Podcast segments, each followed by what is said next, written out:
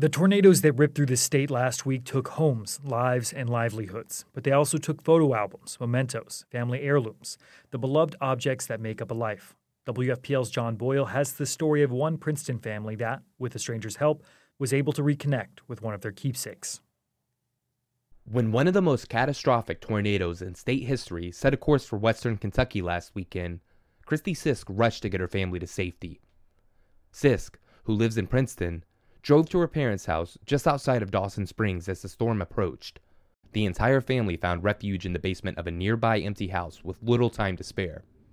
The tornado passed over minutes later. You know, it was a very powerful storm. It, it tore the basement door open, and it was just like brighter than daylight outside when it hit. What Sisk saw when she emerged from shelter took her breath away. It's just just devastating to see the entire area gone where it hit. Everything, everything leveled, trees gone. It it was just completely gone. The tornado destroyed homes, but it also swept away precious personal belongings. Sisk says her family was lucky. They were able to recover most of their keepsakes. But there was one notable exception a box of letters from a decade before. Sisk's oldest daughter, Kylie, was diagnosed with leukemia when she was seven years old. During her cancer treatment, friends and neighbors wrote notes of encouragement to Kylie, who's now 18.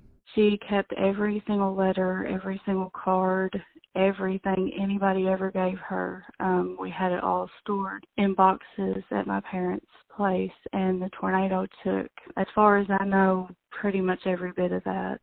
Possessions like those letters were literally scattered to the wind. People as far away as Indiana started to find photos and other mementos lost in the storm. They began to flood the Quad State Tornado Found Items Facebook page, hoping to reconnect them with their owners.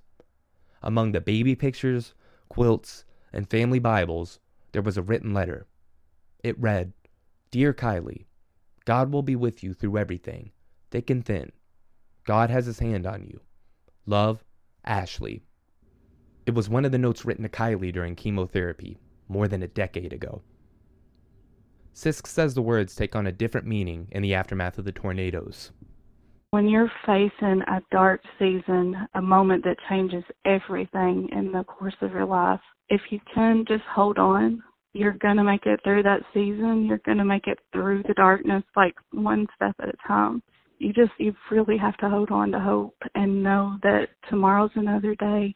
If you've got you know the breath in your lungs you've got the opportunity to rebuild and to push through anything. Sisk says she'll keep looking at social media in case more notes turn up. But even if they don't she says it'll be okay. You know maybe they're gone for a reason. Maybe when people do find them if they do they'll read the message and it'll apply to them. I'm john boyle in louisville